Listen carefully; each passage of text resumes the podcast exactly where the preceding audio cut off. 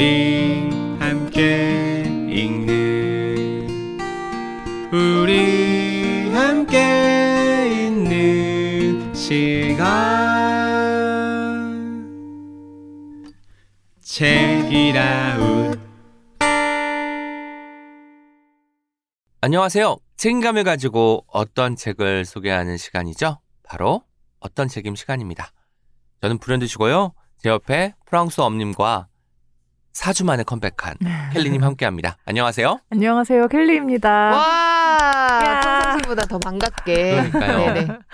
환영해 주셔서 감사합니다. 사실 저는 켈리니와 동네 친구지만 음. 사실 그 코로나 때문에 뭐라도 좀 사들고 갈까 아, 하다가 아니에요. 이게 조금 민폐일 수도 있겠다라는 생각이 들었어요. 그래서 가지는 못했는데 마음만큼은 쾌차하기를 계속 바라는 아, 마음이었다는 그럼요. 거. 너무 걱정해. 주셔서 감사하고 또 죄송하고 그랬어요. 아유, 죄송할 건 1도 없습니다. 네. 아무튼 저희가 그래도 지난번에는 전화 통화를 했잖아요. 그때 목 상태가 켈리님 많이 안 좋았는데 음. 그래도 그 2주 사이에 회복이 된 모습을 보니까 분이 좋네요. 네. 요즘 뭐 후유증 같은 거는 없나요? 어, 야, 제가 후각을 상실했고요. 아이고 네, 그리고 약간의 잔기침은 남아 있는데 잔기침. 그래도 진짜 아팠을 때보다는 정말 훨씬 나아졌어요. 안 걸리는 독감보다 게- 더 심하게 아팠던 거죠. 그쵸. 평소. 어. 진짜 밤에 진짜. 어떤 음. 느- 생각을 했냐면 빨리 이 밤이 지나가갔으면 어. 좋겠다. 너무 아파서 밤이 많이 아프다고 하더라고요. 네, 잠도 안 오고 음. 아, 이거 지나가겠지 이러면서 시간을 버텼던 기억도 있고요. 와, 그게 저희 전화 연결하고 다음 날이 그랬어요. 아이고. 그래서- 초반이 확 아팠구나. 네네. 그래서 아, 전화 연결 오늘 하길 잘했다 이 생각도 음. 하고 뭐 그랬어요. 음. 네. 진짜 안 아프셨으면 좋겠어요. 아파도 잘 빨리 지나가셨으면 좋겠고. 네. 지금 사실 코로나 때문에 힘들어 하시는 분들 굉장히 많으시더라고요. 네네. 다들 계신 곳에서 너무 힘들지 않게 지내셨으면 음. 좋겠습니다.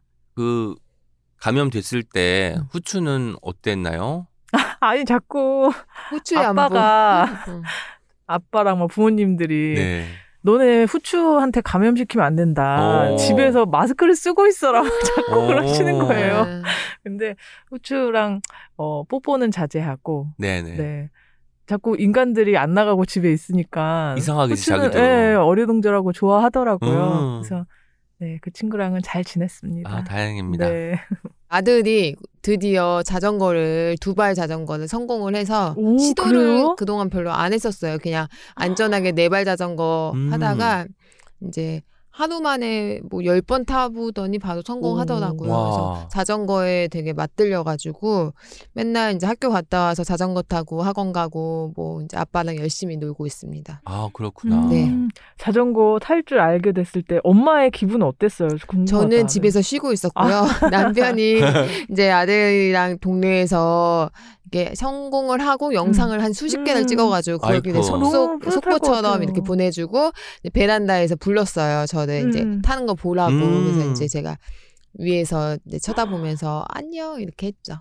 너무 그림. 같다. 그러니까 뭔가 우리가 일일 드라마의 어. 엔딩 장면 같은 그런 느낌이 거기 막 드네요. 벚꽃 가루 날려야 오, 되고 막 이러는데. 훈훈하게 뭔가. 저는 얼마 전에 진주에 다녀왔어요. 그 진주에 계신 한 시인분 인터뷰 때문에 다녀왔는데 어. 진주는 그 당시에 제가 다녀왔을 때는 서울에 벚꽃이 피기 전이었는데 따뜻한 곳이어서 그런지 벚꽃이 피어 있더라고요. 그래서 거기서 먼저 벚꽃을 보고 아 꽃이 피는구나 남쪽에서부터 따뜻한 곳에서부터 피기 시작하는구나를 그때 이제 알게 되고 뭐 그날 이제 차도 많이 마시고 뭐 녹차 뭐 이런 것들을 많이 마셔서 진주라는 곳을 사실상 오랫동안 머문 건 처음이었는데 음. 굉장히 좋은 인상을 받고 올라왔던 기억이 있습니다. 남 남도 여행을 하셨네요. 네, 뭐 그런데 여행이라고 하기에는 너무 한 도시에서 음. 두 군데의 책방만 가고 찻집만 갔기 때문에 여행이라고 하려면 정말 본격적으로 마음을 좀 아. 먹고 가봐야 될 것 같다는 생각이 들어요. 실제로 진, 진주문고라는 곳을 갔는데 오. 진주에서 가장 오래된 서점이죠. 거기에 또 책이라웃에서 소개했던 책들이 막 메인 매대에 걸려 있고 하는 거 보니까 너무 뿌듯한 거예요. 한정현 작가님 책부터 시작해서 막 다 있어서 너무 좋아가지고 어. 뭐 사진 찍어놓고 나중에 보내드려야지라고 해서 이제 아직 못 보내는데 이 방송 녹음 끝나면 보내드려야겠습니다. 어. 진주문고 이름 많이 들어봤어요. 가보고 싶어요. 진주문고가 아직까지 그 괜찮은 모양인 것이 보통 이제 요즘 지역 서점들 어렵다고 네. 하잖아요. 근데 3호점까지 냈다고 해요. 진주 내에서만 세 군데의 그 아. 점포를 가지고 계시다고 말씀을 들어서 아 우리가 뭐 대형 서점들도 많이 들어오고 그렇지만 그 지역에서 음. 오랫동안 그 버티고 있는 그 뭔가 이정표가 되어주는 그런 서점들이 살아남을 수 있는 환경이구나라는 것을 알 수 있는 부분이기도 했습니다. 음, 네. 좋네요. 오늘 주제가 좀 어려웠어요. 아 어려웠나요? 예, 일명 좋은 책이면 다 가지고 올 수 있는 주제 아니었나요? 아니 뼈가 되고 살이 아, 된다라는 어. 거. 저희가 오늘 맞아, 주제가 맞아. 뼈살책인데 음. 뼈살책. 우리의 뼈와 살이 되는 책입니다.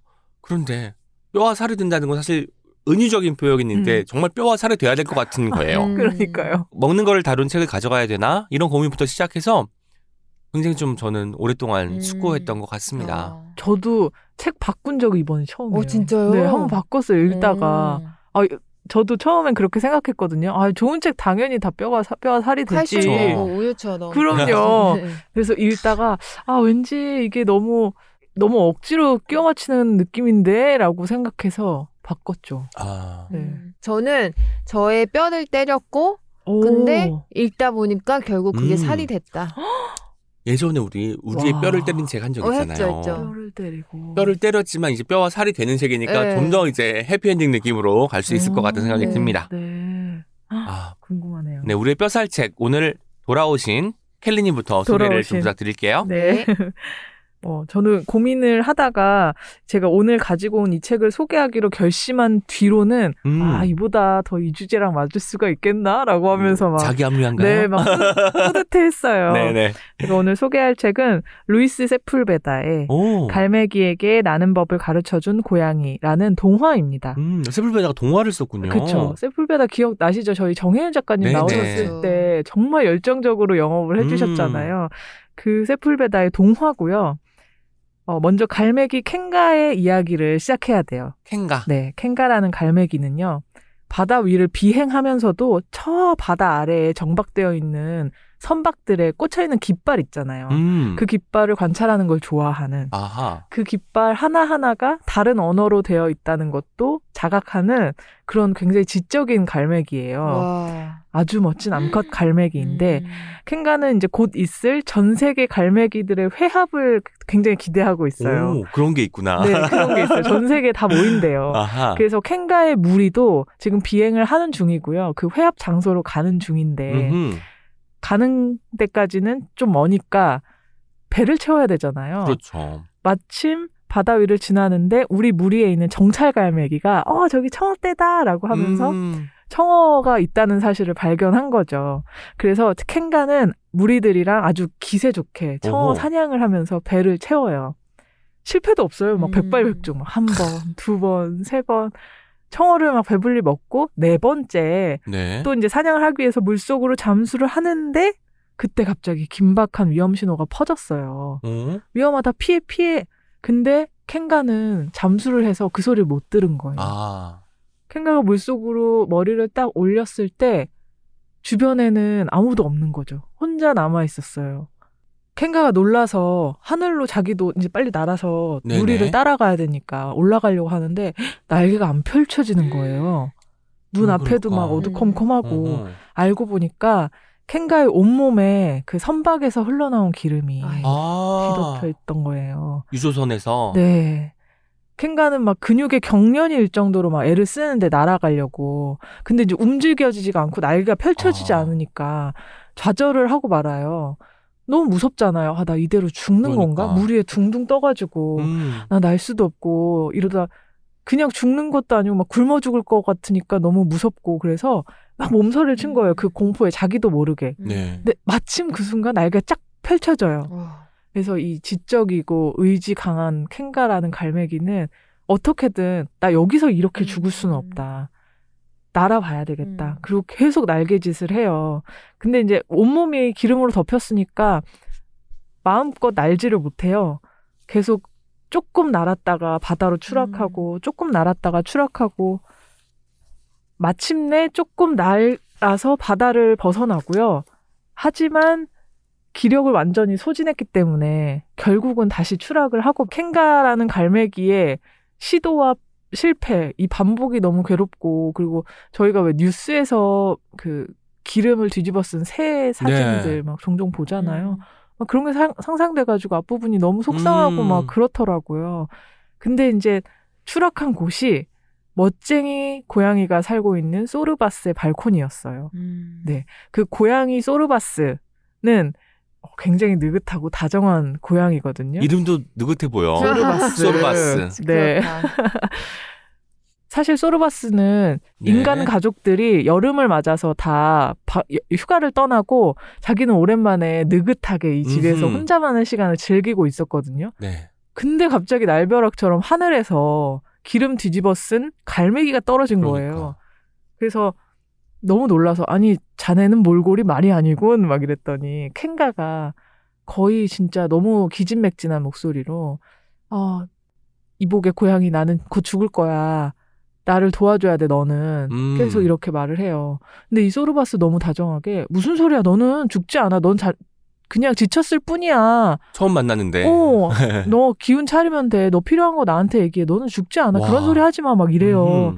어, 너무 다정하죠. 근데, 그러니까. 어, 근데 켄가는 이제 자기 상태를 알아요. 자기가 얼마나 모든 기력을 다 쓰고 음. 이제 곧, 어, 세상을 떠날지를. 그래서 소르바스에게 이렇게 얘기하는 거예요. 아, 보아하니까 너 되게 좋은 고양이 같다. 네. 앞으로 나는 죽을 거야. 음. 어, 너는 내 소원을 세 가지 들어줘야 돼. 어. 그래서 이 소르바스 어 얘기해 얘기해 음. 어. 왜냐면 너는 죽지 않을 거지만 그래도 네가 원한다면 너가 워- 예- 필요한 얘기 내가 다 들어줄게 이런 태도로 와, 와, 와. 음. 그래서 이 세 가지 소원을 얘기해요 나는 시간이 없어 우선 내가 난 나는 곧 알을 낳을 건데 음. 이 알을 먹지 않겠다고 약속해줘 음. 그래서 어 알았어 약속할게 했더니 그리고 새끼가 태어날 때까지 이 알을 보호하겠다고 약속해줘 음. 알았어, 알았어. 내가 보호해줄게. 마지막으로 이 새끼한테 나는 법을 가르쳐 준다고 약속해줘. 오. 근데 마지막이 네. 책 제목하고 연결되지만 음. 네. 고양이가? 응. 소르바스는 사실 이 불쌍한 갈매기가 그냥 헛소리를 하는 게 아니라 완전 미쳤다고 속으로는 음. 생각해요. 네. 그래도 얘가 너무 힘들어 하니까 눈앞에서 소원을 그렇게 비는데 그걸 거절할 수가 없어서 음. 알았어. 내가 음. 나는 법을 가르쳐 주겠다고 와. 약속할게. 음. 그러니까 이제 좀 쉬어. 음. 신정하고 내가 도움을 좀 청하고 올게. 이러고는 갈매기를 안전한 곳에 두고 주변의 고양이들한테 도움을 청하려고 떠나요. 네. 그 사이에 켄가는 목숨을 잃는 거죠. 음. 알을 낳고. 음.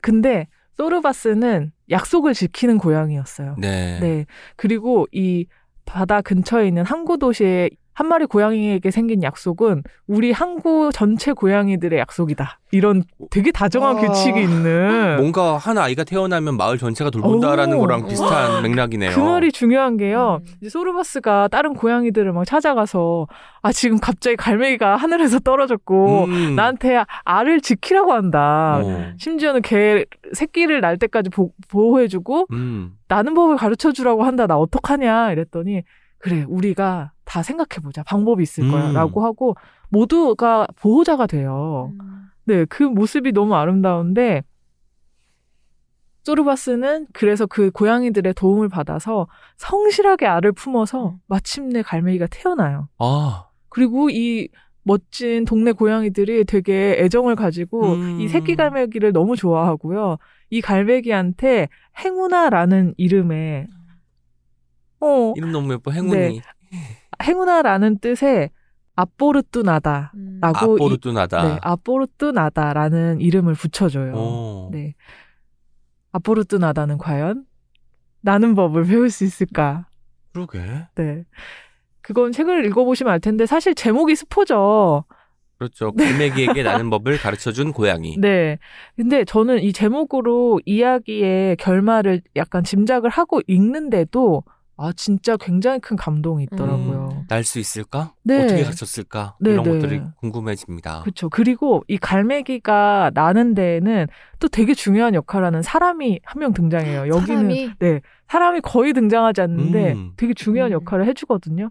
그 사람의 직업이 시인이에요. 와 너무 멋지죠? 와. 저 그래서 진짜 불현듯님을 생각하면서 어, 읽었거든요. 나오나요? 네 어, 나오고요. 성별 나오고. 남자 시인이고요. 음. 어이쿠. 불현듯님 그러니까 언젠가 갑자기 고양이가 나타나서 도움을 청하면 네. 이 책을 잊지 않고 지금 얼굴 빨개지셨어요. 네, 기꺼이 도움을 주셔야 돼요. 그래야겠다. 네, 그 고양이든 갈매기든 제가 도움을 어, 줘야 된다고 생각합니다. 근데 그게 무슨 얘기인지 이 책을 읽으면 나와요. 와. 네. 진짜 갑자기 둘이 대화를 하고 이런 장면이 있는데 어, 이야기가 너무 음. 환상적으로 펼쳐지거든요. 이 작품에서 어쩌면 루이스 세풀베다가 직접 들려주는 것도 같은 음. 정말 뼈가 되고 살이 될 만한 그런 와. 와. 이야기가 있어서 읽어드리고 싶거든요. 이 부분은 이제 앞보르트 나다가 날아가야 되잖아요. 그래서 나는 연습을 앞두고 음. 무서운 거죠. 음. 근데 이 어린 갈매기는 그래서 아 나 무서워 무서워 막 겁을 먹고 있으니까 고양이 소르바스가 해주는 이야기예요. 너는 살아가면서 많은 것들 때문에 행복을 느낄 거야. 어떤 때는 물이라고 하는 것이, 어떤 때는 바람이라는 것이, 또 어떤 때는 태양이라고 부르는 것이 바로 그런 것들이란다. 그런데 이 모든 것들은 비가 내린 다음에 찾아오는 것들이지. 음. 일종의 보상처럼 말이야. 그러니, 자, 이제 비를 온몸으로 느껴봐. 날개를 쫙 펴고서 말이야. 와. 막 비도 내리고. 저희가 와를 정말 많이 하는 것 같아요. 왔으니까 어, 맞- 한달 만에 왔으니까 음, 와. 와. 와 좋다. 네. 처음에 막 비가 내리니까 막 물이 빗물이 몸에 젖는 게 싫어서 아포르토는 아 차가워 나못 음. 날겠어 막 이래요. 그러니까 그 비 나쁜 거 아니야. 비 한번 맞아봐. 음. 이렇게 설득을 하고 아포르토 나다는 비를 맞아보고 이렇게 얘기하거든요. 아 비, 물 이거 좋구나. 어. 네. 그리, 그러면서 이렇게 얘기해요. 아포르나, 아포르토 나다가 사실 소르바스를 처음 태어나자마자 봤으니까 엄마라고 부르거든요. 네. 그러니까 갈매기가 고양이에게 이제 엄마라고 부르는 거죠. 저는 그것도 음. 참 좋은데 엄마 사랑해요 이렇게 얘기해요. 음. 날면서 음. 그 뒤에 장면이 진짜 너무 너무 좋고요. 아마 들으시면서 떠오르는 작품도 있으실 텐데 예전에 그냥님께서 소개해주신 긴긴밤 기억하시죠? 어, 예, 예, 예. 그 작품이랑 같이 그러네. 읽어도 정말 좋을 것 같아요. 저도 서로 다른 동물. 네. 음. 동물들이 가족이 되고 맞아요. 서로의 존재 덕분에 성장하는 음. 네, 그런 이야기라서 정말 너무 소중한 작품이었고요. 이 작품이 1996년작이거든요. 네. 루이스 세풀베다가 96년에 발표한 작품인데 그런데 이- 저는 이 이야기가 가지는 현재성에 좀 음. 되게 놀라기도 했어요. 아, 역시 고전이 되는 작품들은 변함없이 이렇게 바로 지금 읽히는구나 음. 이런 생각도 하게 하고요. 약간 다른 측면에서 현재성을 느끼게도 되는데 이 작품에는 환경 파괴에 대한 문제의식이 되게 많이 녹아 있거든요. 아까 처음에 애초에 갈매기 캔가가 이렇게 어려운 상태에 놓이게 된 것도 인간의 그런 환경 파괴 때문이잖아요. 기름이 흘러나온. 여기 작품 안에는 막 바다에 쓰레기를 버리는 인간들, 바다를 막 더러운 기름으로 오염시키는 인간들이 나오거든요. 근데 이런 거 보면 아, 진짜 20년이 지났는데도 이 문제가 이렇게 현재 진행형인가 이런 고민도 하게 되고 또 오히려 아 지난 20년 동안 음. 사실 인간은 이 문제를 막 가속화시켰던 게 아닌가 음. 이런 생각까지 들어서 마음이 되게 무겁기도 했고요. 네. 그렇지만 정말 어, 그 안에서도 그 힘든 상황 안에서도 어떻게든 희망을 만들어낸다는 거 음. 어. 그리고 서로에게 뼈와 살이 되는 그런 경험을 주고받는다는 것 그런 음. 것들이 너무 소중하게 느껴지는 그런 작품이었어요. 지금 제가 책날개 루이스 세풀베다 사진 보는데 음, 음. 사진에서 느껴지는 선함이 그쵸. 어 너무 맞아요. 멋있고 이 책이 스페인에서 100만 부 이상 팔렸고 오. 당시 유럽의 언론들이 8세에서 88세까지 읽을 수 있는 소설 음. 이라는 차, 저는 이 카피가 책 표지에 써 있길래 음. 우리나라에서 이렇게 표현을 한 건 줄 알았는데 8세에서 88세까지 읽는 동화라고 음. 써 있거든요. 음, 음. 근데 유럽에서 이런 표현을 이제 극찬을 해서 또 소개를 아. 한 거였네요. 네. 우리나라였다면 3살부터 80살 아, 하지 않았을까? 8세라고 하기는 좀 아깝죠. 네. 그 연관해서 제가 얼마 전에 추천사를 쓴 책이 있는데 오. 그림책이 그림책이요? 예, 우와. 그게 사랑이야라는 제목의. 책이에요. 그런데 너무 좋다. 지금 긴긴밤 이야기 하셨고 갈매기에게 나는 법을 가르쳐준 고양이 그 다양성과 네. 뭐 종이든 이런 것들을 뛰어넘는 사랑에 대한 이야기, 연대에 대한 이야기잖아요. 이 책도 그게 사랑이야도 그런 내용을 담고 있는 아주 아주 음. 멋진 그림책이니까 관심 있는 분들은 한번 일별해 보시면 좋겠습니다. 아, 출간됐나요? 출간이 됐을 겁니다. 아 제목 너무 좋고 그러네요. 그게 사랑이야. 그리고 저는 이혁배 선생님 그림 되게 좋아하는데 아, 그래요? 네, 너무 잘 어울리는 음. 것 같아요. 세플베다 작품이랑 이혁배 저는 선생님의 그림. 이 책으로 네. 이 그림 처음 봤는데 아. 이 사파가 정말 절묘하게 잘 어울리거든요. 아. 이 작품이랑. 이혁배 선생님 완전 아 그렇구나. 유명하시고. 아 제가 무지했네요. 아니 저기 오래 작업하신. 음. 정말 근데- 멋져요 어, 그림이. 어, 그림 되게 멋지고 음. 이게 우리나라에서 2000년에 이제 나온 것 같은데 네. 요즘 그림 스타일이라고 봐도 그러니까요. 전혀 음. 다르지 않은 그림이 낡은 느낌이 전혀 네, 없어요. 맞아요. 네. 그리고 어, 이 이혁배 선생님께서 음. 이 갈매기 아프로트나다를 되게 어리고 연약하게만 그리지 않거든요. 음흠. 지금 보, 보시면 은 굉장히 네. 의지 강한 네. 아주 눈에 그냥 심지가 딱 꽂혀 있는 그런 음. 갈매기 모습이잖아요. 네, 이런 부분이 저는 그냥 어. 모르고 아 되게 잘 표현해 주셨다. 너무 좋다. 음. 이런 생각했거든요. 아니 제가 어. 어. 제 우연히 무슨 기사 보다가 예전에 이혁배 선생님이랑 서면 인터뷰했던 거를 네. 그렇구나. 제 SNS에 이제 간만에 이제 이거 가지고 어떤 글을 써보고 싶어가지고 메모를 어제 남겼는데 세상에. 오늘 또 켈리님이 가지고 온 책의 그림을 이혁배 선생님이 그려서 지금 깜짝 놀라고 오. 되게 반가웠어요. 어떤 책임은 이어져. 우연을 필연으로 만듭니다. 아. 그니까요. 어쩔 수가 없네요. 우연을 필연으로. 아, 음. 네, 반갑습니다. 네. 아, 책 소개 듣고 뭉클해졌습니다. 음. 표지를 보니까 로 따뜻함이 있어서 참 좋네요. 네. 제가 이번엔 소개를 해드리도록 할게요. 코로나 상황이 길어지면서 의외로 요리에 관심을 붙인 분들이 많이 계신 것 같아요. 웹상에서 레시피를 찾아서 실제로 요리를 해보고, 어, 나한테 재능이 있었네? 음. 이런 발견을 또 하신 분도 계실 테고, 외식이든 뭐 밀키트든 하루 이틀은 괜찮아도 매일같이 반복되면은 좀 네, 물리는 게 힘들어요. 사실이잖아요. 음. 그러다 보니까 나만의 요리 그리고 내가 사랑하는 내가 소중하게 여기, 여기는 사람들을 위한 어떤 음식 준비 같은 것들을 많이들 하고 계신데 이번엔 그래서 제가 누군가에게 뭘 해주는 이야기를 오. 가지고 가면 좋겠다. 뼈와 살이 되게 말 그대로 그러네요. 말 또- 그대로. 피까지 되게 와. 뼈, 살, 피 이런 책을 가지고 가야겠다라고 생각을 해서 최근에 읽었던 책들을 쭉 훑어보니까 이 책이 유독 마음에 남더라고요. 이혜미 시인의 첫 번째 에세이집입니다. 제목은 식탁 위의 고백들이고요. 음. 제목 너무 좋다. 그렇죠. 네. 그리고 뭔가 표지가 연두빛이잖아요. 네. 뭔가 식재료에서 어떤 요리가 피어날 것 같은 그런 느낌이 들기도 하는데요. 음, 이 책은 식재료에서 시작해서 그것이 어떻게 요리가 되는지 요리로 완성되는 책이라고 말씀드릴 수 있을 것 같고요. 여기에는 뭐 우리가 알고 있는 요리들, 뭐 샐러드도 있고, 뭐 당근 주스 이런 것도 있지만, 뭐 술안 같은 것도 우리는 알고 있잖아요. 그런데 모르는 요리도 많이 등장을 해요. 웰링턴, 음. 멜란자네, 파피오트, 그런 걸그 직접 만드신 앙키모. 거예요? 음. 오. 그래서 너무 이상한 거예요. 아, 이런 요리는 우리가 뭔가 고급 레스토랑에 네. 가서 또 선뜻 못 시키고 모르니까 잘 허둥대다가 올 텐데 어떻게 이런 요리를 알지? 와. 라고 생각했더니 이미 요리를 좀 좋아했던 어. 사람이더라고요. 이혜미 작가님이 지금까지 이제 굉장히 많은 일을 해오셨겠지만 이 프로필 정말 단정하게 딱 세 줄만 쓰셨습니다. 제가 읽어드릴게요. 시인, 옥탑에서 식물들과 함께 산다. 시집 보라의 바깥, 뜻밖의 바닐라, 빛의 자격을 얻어가 있다. 음. 이게 끝이에요. 오. 근데 중요한 부분은 뭐 시인도 시인이지만 옥탑에서 식물 식물들과 함께 산다. 음. 이 부분인 것 같아요. 실제로 뭐 허브 같은 걸 키워서 어. 재배해서 먹기도 하고 하는 게 등장하기도 하는데 이게 이제 식탁 위의 고백들인데 우리가 사진도 많이 실려 있거든요. 이런 걸 보면은 바깥 풍경도 막 있고 뭐 네. 샐러드 모양도 있고 옥탑에 어떻게 생겼는지도 알 수 있어요.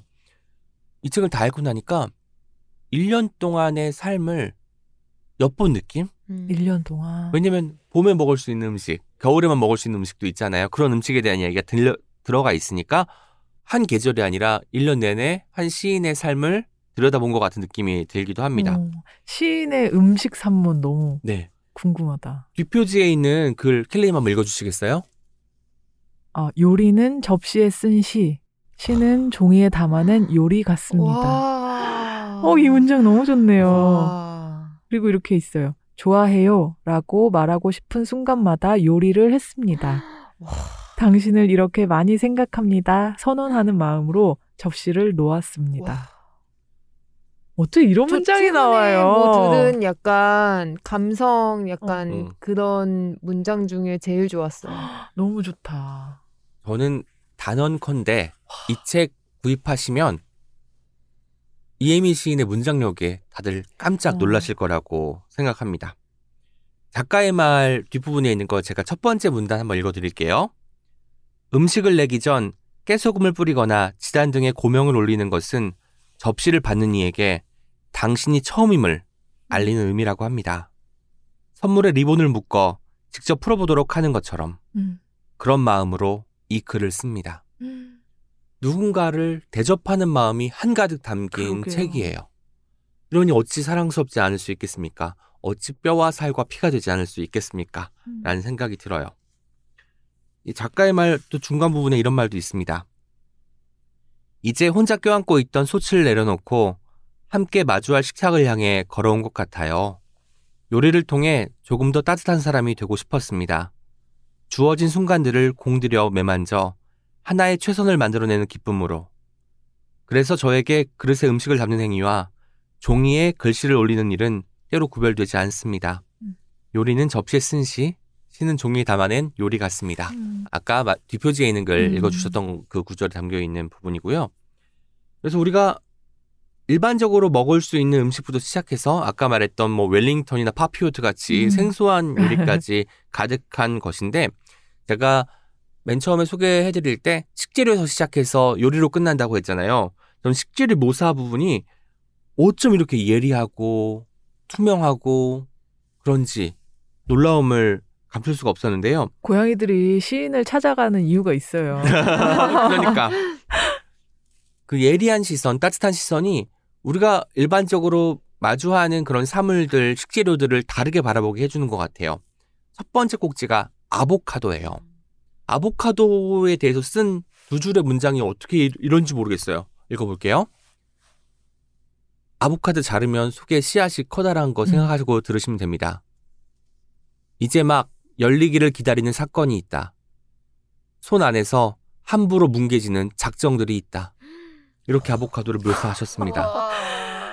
작정. 작정들이 있다. 예전에 불현듯님이 이원 시인님 네. 산문집 소개하면서 굉장히 좋아하셨던 생각이 나는데 약간 그때 생각이 너무 나네요. 어. 이원 시인 산문도 너무 좋아가지고 음. 제가 이렇게 흥분한 채로 그쵸. 소개했던 기억이 나는데 이혜미 시인도 만만치 않습니다. 달래. 봄철이니까 달래 좀 음. 드셨을 것 같은데 달래를 또 묘사를 하는 부분을 제가 읽어드릴게요. 달래의 연약한 뿌리와 줄기를 뒤흔들며 흘러나오는 향은 푸르고 이르다. 육박하는 봄의 신경, 초록의 근육, 양파와 마늘, 쪽파가 동시에 연상되는 달래의 맛과 향은 그중 어느 것에도 온전히 속하지 않는다. 달래는 향의 문법들을 일부 인용하여 전혀 새로운 자신만의 논리를 만들어낸다. 뛰어난 철학자들이 그러하듯. 음. 이렇게 달래를 묘상을 보고 이거 이외에 더 빼어난 표현이나 묘사 방식이 생각이 안 나는 거예요. 그리고 제가 좋아하는 당근. 색깔 때문이기도 하지만 저는 당근을 그냥 생으로 먹을 어, 때 당근 그 좋아요. 아삭한 느낌이 참 좋거든요. 이 당근을 이야기할 때도 이렇게 이야기를 해요. 슬픔에 빠져 주의가 암담할 때 당근을 생각한다. 자신이 화려한 색을 지닌 것도 모른 채 땅 속에 잠겨 있는 형광빛의 근체료 식물. 하기 당근은 자기가 주황색이 모를 거 아니에요. 지금 계속 고개를 끄덕이고 있었어요. 어. 이런 묘사가 엄청나게 많다는 것을 제가 알려드리고요. 그렇기 때문에 식재료에 대한 묘사, 뭐 복숭아든 당근이든 뭐 건두부든 가지든 이런 것들을 묘사하는 것만으로도 뭔가 죽어있던 신경이 깨어난 느낌을 가져다 주고요. 그 사이사이 이제 어떤 요리를 만들 것인지 고민하고 오늘 누가 찾아오기로 했다면서 그 사람의 이야기를 또 해주는 것이 음. 이제 시인의 일상과 결합되면서 묘한 어떤 여운을 남겨주는 책이라고도 말씀드릴 수 있겠습니다. 사실 식재료를 탐구하는 마음은 마트나 시장 가면 식재료 코너가 엄청 크잖아요. 무수히 많은 어떤 것들 사이에서 내가 먹고 싶은 것, 누군가를 대접할 때 구입하고 싶은 것들을 헤아리는 마음 같아요. 저는 어쩌면 시를 쓰는 것도 엄청나게 시끄럽고 볼 것도 많고 들을 것도 많은 이 세상에서 남들이 알아봐 주지 않는 것, 보잘 것 없다고 여겨지는 것들을 하나하나 들여다보고 헤아리는 마음 같거든요. 음. 그래서 시인이 쓴 에세이를 제가 좋아하는 이유도 아마 거기에 있는 것이 아닐까 싶습니다. 음. 또책 중간중간에는 옥탑 편지라는 게 있어요. 그러니까 이제 한 계절이 끝나고 뭔가 옥탑에서 아마도 독자를 상정하고 쓴 편지들이 있는데 그 편지도 너무 유려하고 아름다워서 읽을 때마다 뭔가 가슴이 좀 뭉근해지는 느낌을 받았습니다. 제가 한 대목만 이것도 읽어드릴게요. 이제 봉숭아를 옥상에서 키우는 모양이에요. 봉숭아 물들인다고 하잖아요. 음.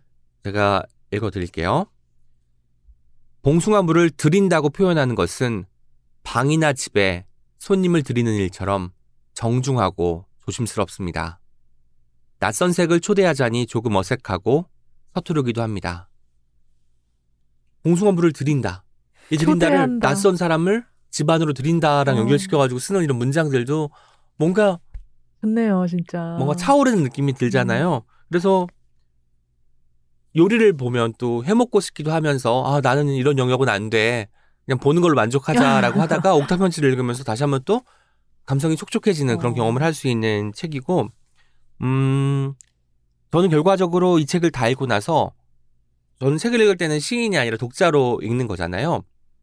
손님을 맞이하듯 독자를 환대하는 마음이 없으면 이런 음. 글을 쓸 수 없었겠다라는 음. 생각이 들었습니다. 독재를 환대하는 책. 어. 우리는 어딘가에 지금 초대받을 준비를 하고 있으면 되는 거예요. 우리의 뼈와 살과 피를 만들기 위해서. 음. 그런 마음으로 이 책을 읽으면 참 좋을 것 같고, 제가 문장들을 좀 읽어드렸지만, 뼈처럼 단단한 문장, 살처럼 부드러운 문장, 피처럼 계속 순환하는 문장이 한가득한 책이니까, 이 책을 올 봄에 읽으시면 좋을 것 같아요. 왜냐면 음. 봄에 입맛이 좀 많이 돌기도 하고, 또 뭔가 새로 뭔가를 시작하기에 가장 적합한 계절이기도 하잖아요. 그래서 식탁 위의 고백들을 보시면서 나도 누군가를 초대한다면 어떤 요리를 해줄 수 있을까? 누군가와 함께 어떤 식재료를 같이 다듬거나 뭐 썰면서 이야기를 나눌 수 있을까를 고민하셔도 좋을 것 같습니다. 단점이 하나 있어요. 어, 어. 단점. 배가 고파져. 아. 배가 고파지지만 아 장점 중에 하나는 누군가를 위해서 그리고 다름 아닌 나 자신을 위해서 요리하고 싶어져요. 우리가 끼니를 때운다고 표현을 음. 하지만 때우는 것이 아니라 나를 위해서 정찬을 차려서 스스로를 대접하고 싶어하게 만드는 책이 바로 또 이 책이었습니다. 음. 그래서 결국은 다 읽고 나서 내가 내 손님이 되는 느낌. 오. 스스로가 스스로의 손님이 된 느낌으로 마무리를 지을 수 있었는데요. 그만큼 누군가를 환대한다는 것은 스스로도 기쁜 일인 것 같다는 음. 생각을 새삼 실감하게 해준 책이었습니다. 여러분의 피와 살과 뼈 바로 이 책에 있습니다. 정말 이렇게 책 소개를 듣다 보니까 누군가한테 이제 좋아한다, 음. 너 생각하고 있다 이런 게 음식으로 그 사람한테 이제 고백인 거잖아요. 음. 그런 생각이 들고 계속 최근에 이제 불현듯님이 요리하신 골뱅이 무침 제가 두 번이나 보냈어요. 두 번이나 똑같은 사진을 사진을 그래서 얼마나 이 골뱅이 무침을 한 게 자랑스러웠으며 자랑스럽고 행복했나 또 어머- 비주얼이 장난 아니었잖아요. 비주얼 장난 아니고 호프집 근데 호프집 스타일로 그러니까 어머니가 막잘 드셨으니까 네네. 음. 어머니가 이제 코로나로 이제 미각이 좀 어, 많이 잃으셔서 아, 폐화돼서 진짜. 이제 그 회복시키고자 제가 좀 매콤한 것들을 했는데 음. 그 중에 하나가 골뱅이 무침이었고 어. 저희 단톡방에 제가 실수로 안 보낸 줄 알고 두 번이나 보내가지고 아, 그렇게 자랑하고 싶냐면서 그러니까 톡을 어, 걸렸다 싶어가지고 엄청 뭐라고 했죠 아이고 저희가. 웃겨가지고 네. 아무튼 여러분 이 책을 읽고 우리 다 스스로를 환대하는 마음을 가졌으면 아. 좋겠습니다. 너무너무 좋게 들었고 제가 이제 아들이 김밥 되게 좋아해요. 네. 그래서 이제 학원 김밥. 갔다가 오다가 막축 처져가지고 막 이렇게 음. 걸어오면 누구야? 제가 엄마 김밥 했어 그러면 갑자기 막 뛰어와요. 너무 귀여워. 귀엽죠. 김밥을 좋아하는구나. 귀여워. 근데 어린 때는 다 좋아하는 것 같지만 어른이 돼도 저희 김밥 다 좋아하잖아요. 세명 거의 다. 두 줄을 먹어요. 아홉 살인데. 김밥은? 네. 오. 그리고 이제 남은 김밥을 이제 계란에 붙여가지고 음, 다음 오, 날. 예, 그렇게 해주고 엊그제는 이제 잡채를 해줬어요. 또 아이고. 이제 축 처져서 거, 걸어오길래 저녁 잡채야 이러니까 또 막 뛰어오는 거죠. 아, 그래서. 아, 정말 내가 음식으로 누군가를 이렇게 그러니까.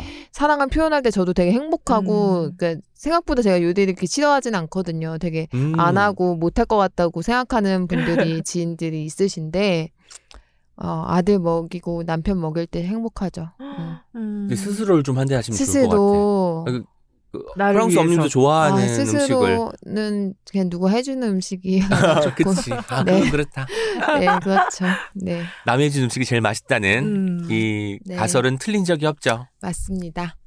마지막으로 제가 오늘 가지고 온 책은 정말 정말 너무너무 소개하고 싶은 책이고 음. 되게 의미가 있는 책입니다. 제가 최근에 이제 돌봄에 관련된 무슨 원고를 요청을 받았는데 너무 음. 좋은 기획이었지만 제가 이제 일정상 이제 네네. 어려울 것 같다고 이렇게 말씀을 드렸는데 참고 도서가 이제 여러 음. 권이 있었는데 그 중에 한 권을 오늘 제가 가지고 왔고 어. 다른 책들은 제가 이제 알거나 이미 읽었던 책인데 이 책은 처음 알게 됐어요. 음. 그래서 어, 궁금해가지고 바로 읽게 됐습니다. 제목이 새파란 돌봄. 새파란 돌봄. 네, 돌봄 이야기인데 돌봄 앞에 새파란이라는 음. 굉장히 낯선 단어가 들어 있는데요. 아까 낯섭니다. 왜냐면 우리 그쵸. 보통 새파란 하면 음. 새파랗게 어린 놈이 맞아. 음. 할때 쓰이니까 네. 새파란 돌봄이라니. 음.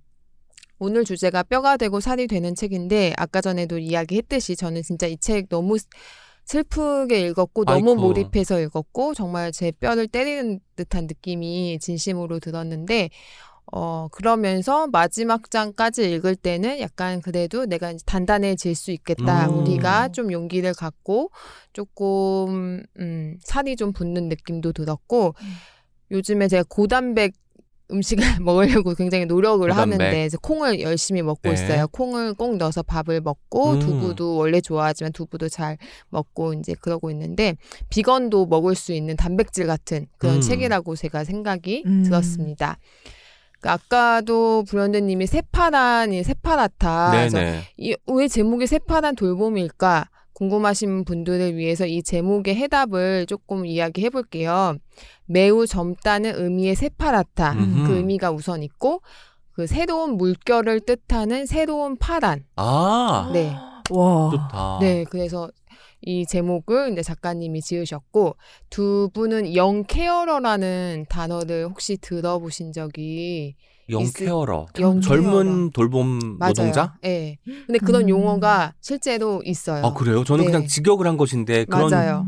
음. 네. 직업이 있군요. 네. 영케어러는 만성적 질병이나 장애, 정신적 문제, 알코올이나 약물 의존 등을 겪는 가족을 돌보는 18세, 18 미만의 아동이나 젊은 사람을. 부르는 말이에요. 아하.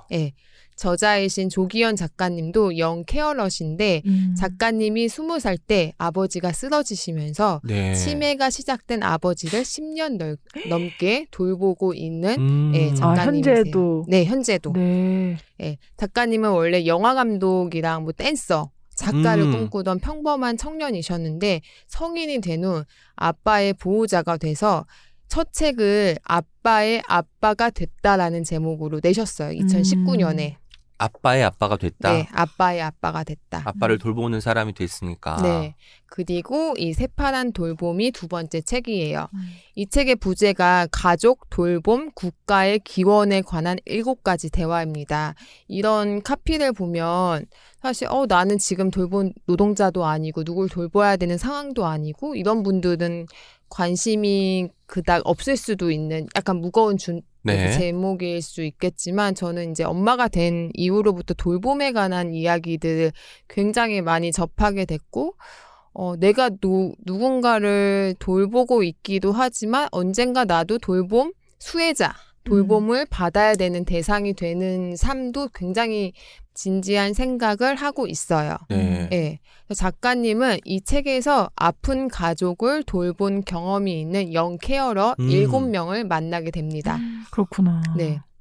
그래서 요즘 이제 아직도 사회에서는 돌봄을 비생산적인 일로 여기고 돌봄하는 사람의 가치를 낮게 평가를 하고 네네. 있잖아요. 그래서 돌봄하는 시민의 자격으로 돌봄 노동가, 돌봄하는 사람들의 이야기를 책을 통해서 기록을 하고 있어요. 음.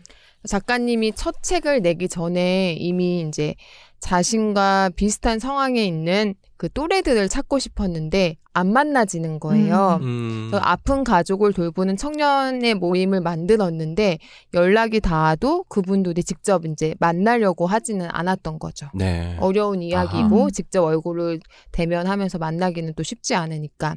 그래서 이후 작가님이 이제 스스로 솔직해지자는 생각을 하고 첫 책 아빠의 아빠가 됐다를 아. 쓰게 된 음. 거죠.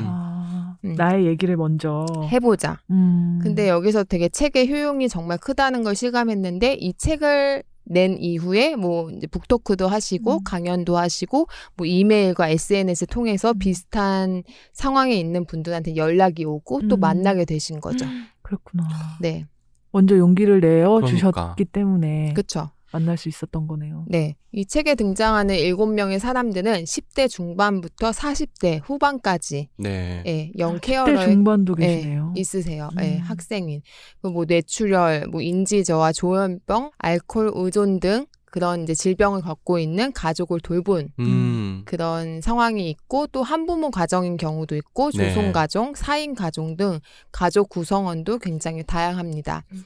제가 책을 이걸 읽으면서 너무너무 이제 슬프고 또 어렵고 아 너무 힘들었겠다. 음. 어떻게 살았을까 이런 생각들을 굉장히 굉장히 많이 하게 됐는데 첫 번째로 소개된 성희 씨라는 분의 이야기를 조금 네. 들려드리려고 해요. 성희 씨의 아빠는 그 엄마와 이혼 후 소식을 끊고 살았는데 이혼 후 교도소에도 다녀오시고 음. 3년 만에 이제 딸인 성희 씨한테 연락이 왔는데 그 뇌출혈로 중환자실에 입원해 있으니까 네, 네. 이제 보호자가 없으니까 이제 딸에게 연락이 간 거예요. 음. 성희 씨 엄마랑은 이제 이혼을 했으니까 남남이 됐잖아요. 음. 그러니까 서류가 정리됐으니까 딸한테 온 거죠.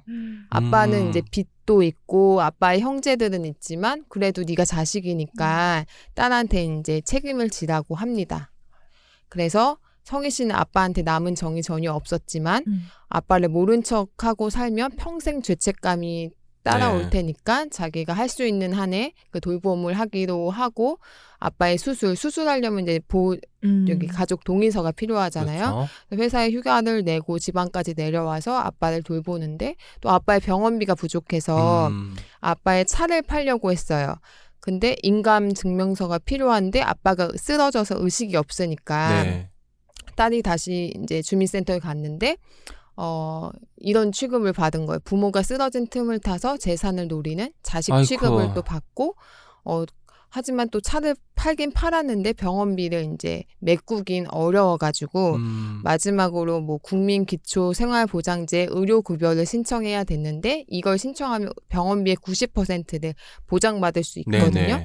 근데 이 급여를 받기 위해서는 가족관계 해체 사유서로 부양 의무가 없다는 사실을 증명해야 됐어요. 아, 그래서 아빠의 의료 급여를 신청한다고 하니까 담당 공무원이 성희 씨한테 정확히 가족이 어떻게 해체되었냐고 이런 질문을 하는 거예요. 음. 그래서 성희 씨가 대답을 해요. 평생을 여기서 다 말해요? 음. 그러면 해주는 거예요? 음. 이런 음. 말을 또 하기도 합니다.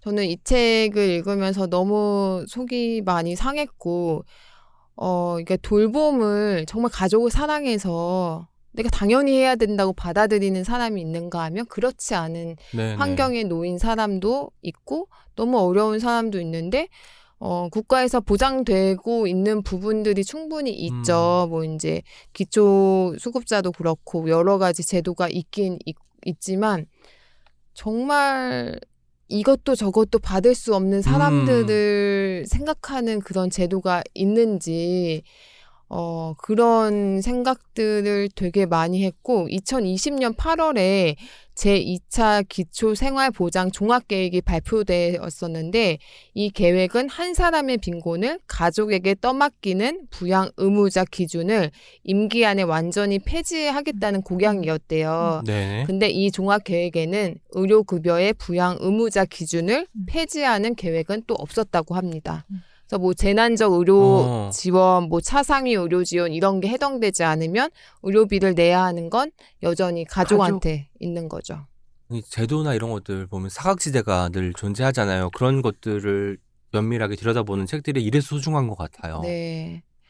그리고 우리가 살아보면 어 나는 지금 진짜 뭐 특별한 뭐 질병을 겪고 있는 뭐 가족이 없을 수도 있고 음. 젊어서 부모님이 아직 젊고 괜- 젊어서 또 아프지 않아서 어 이렇게 생각할 수도 있지만 정말 그거는 순식간에 내 삶이 달라질. 수 있거든요. 맞아요. 그렇기 때문에 이런데 그냥 꾸준히 관심을 갖고 학교에서도 뭐 초등학교 때부터 이 돌봄에 음. 대한 교육을 정말 해야 된다고 많이 생각이 들거든요.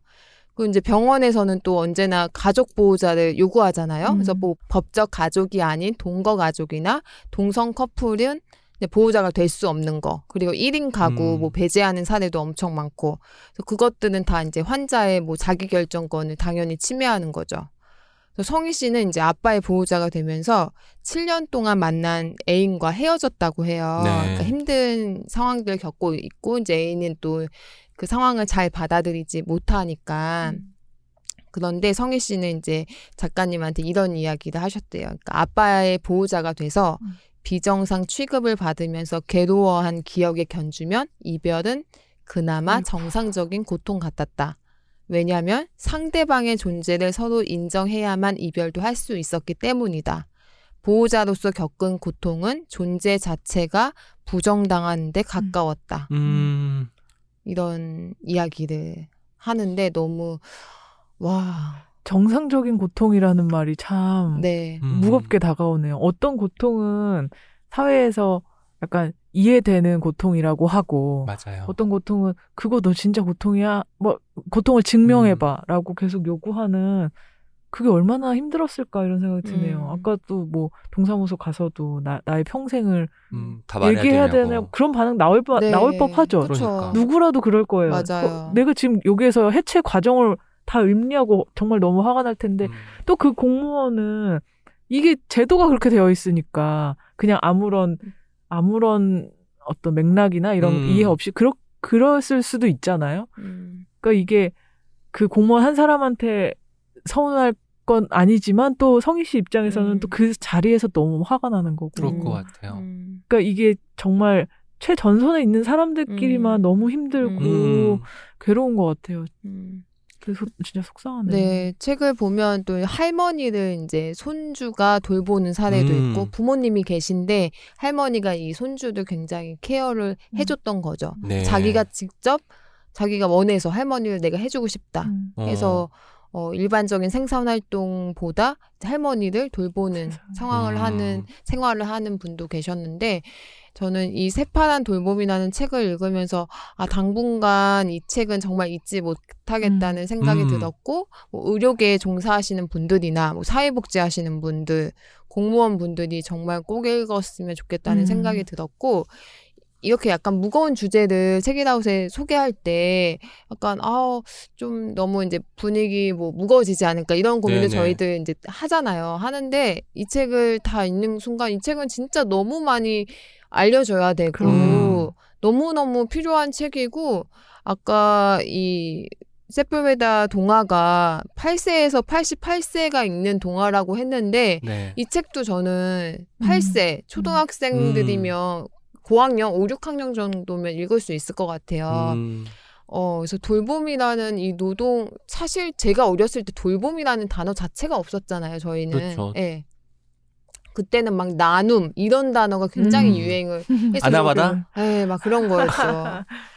그래서 이 돌봄에 대한 책도 찾아보면 은근히 많고 음. 우리나라도 이제 꾸준히 나오고 있는데 이 새파람 돌봄은 음, 많은 분들이 꼭 읽어 주셨으면 좋을 것 같고 그러니까 누군가를 이제 돌보는 게 뭐 아이가 될 수도 있고 부모가 될 수도 음. 있고 동물이 될 수도 있는 거고 음. 저는 그쵸. 누군가를 돌봐본 적이 없는 사람과는 솔직히 깊게 음, 친해질 수 없다고 생각할 정도로 저는 이 돌봄이라는 음. 그 노동, 그 일에 귀- 굉장히 소중하다고 생각을 음. 하거든요. 돌보다라는 단어가 뜻이 관심을 가지고 보살피다라는 뜻이거든요. 그렇기 때문에 다른 사람에게 관심을 가진 적이 없는 사람, 음. 그 사람을 보살펴보지 않은 사람하고는 사실 유대감 같은 걸 갖기가 어려울 수 있을 거예요. 안 그러면 나만 생각하는 사람이 되게 십상이니까 아마 그런 맥락에서 푸엄님께서 그런 이야기를 해주신 게 아닌가 싶습니다. 네. 음. 맞고요.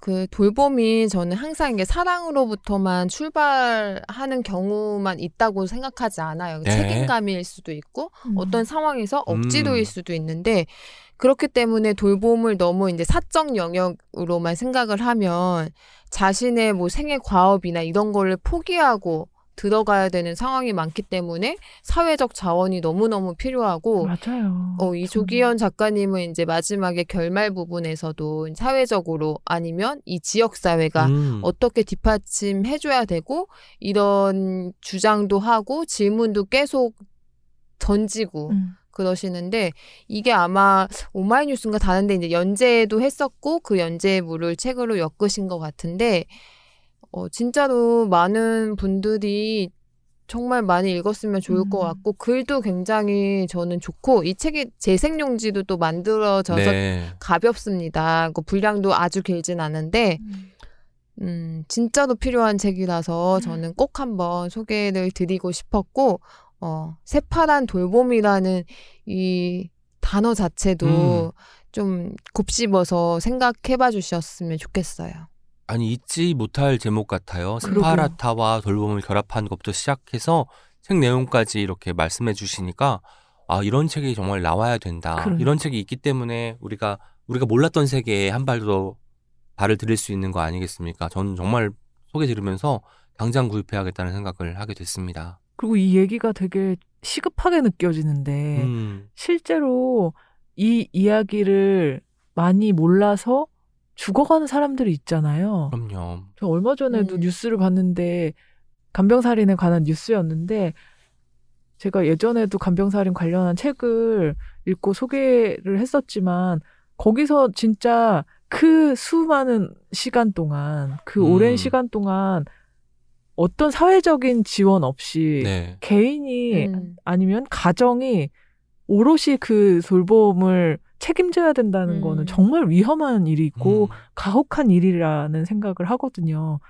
그런 면에서 지금 어떤 혀- 상황에 놓여 있는지 그리고 어떤 방향으로 사회가 바뀌어 나가야 되는지를 이렇게 얘기하는 음. 책을 정말 시급하게 많이 읽어야 되지 않나 이런 네. 생각하고 또 소개해 지금- 주셔서 너무 감사하네요. 예, 지금 코로나 때문에 이 돌봄의 그 구멍들 얼마나 맞아요. 많이 맞아요. 드러났고 그런데 사람들은 그냥 어 그냥 애 키우는 사람들 이야기만 음. 그게 음. 아니고 부모를 부양해야 있어야 되고. 그분들이 정말 많거든요. 그러니까. 저희도 이제 다 나이가 더 들면 더 이제 고민을 많이 해야 될 이야기인데 음. 음, 맞아요. 어, 몰랐던 책일 수 있을 것 같아요. 이 책에 네. 이제 나온 지 얼마 되진 않았지만 그리고 사회 제도나 뭐 어떤 정부의 뭐 계획도 저희가 생각보다 모르고 있는 게 굉장히 음. 많잖아요. 맞아요. 저는 요즘에 진짜 홍보가 되게 중요하다. 그게 음, 뭐그 사람이 실제로 뭐 어떤 걸 적용하는지를 떠나서 그냥 어 이런 제도가 있어? 근데 너무 사람들이 몰라서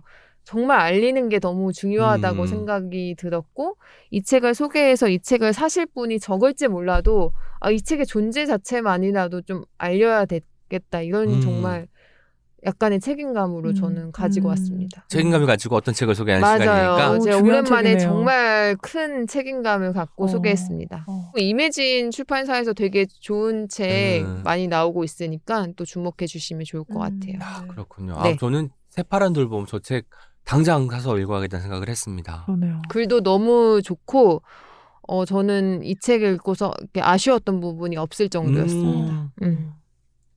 오늘 세 권 다 결국은 돌보는 이야기였던 것 같아요. 우리가 음. 오늘 주제가 우리의 뼈와 살이 되는 책인데 뼈와 살이 되기 위해서는 존재가 존재에게 관심을 기울여야 되고 다가가야 된다라는 내용이 담겨 있었잖아요. 음. 뭐 고양이가 갈매기에게 또 사람이 사람에게 그렇게 다가가는 내용의 이야기였기 때문에 저는 결국 어떤 책임은 어떤 주제를 가지고 와도 다 하나로 응집이 되는구나라는 생각을 다시금 또 하게 되었습니다.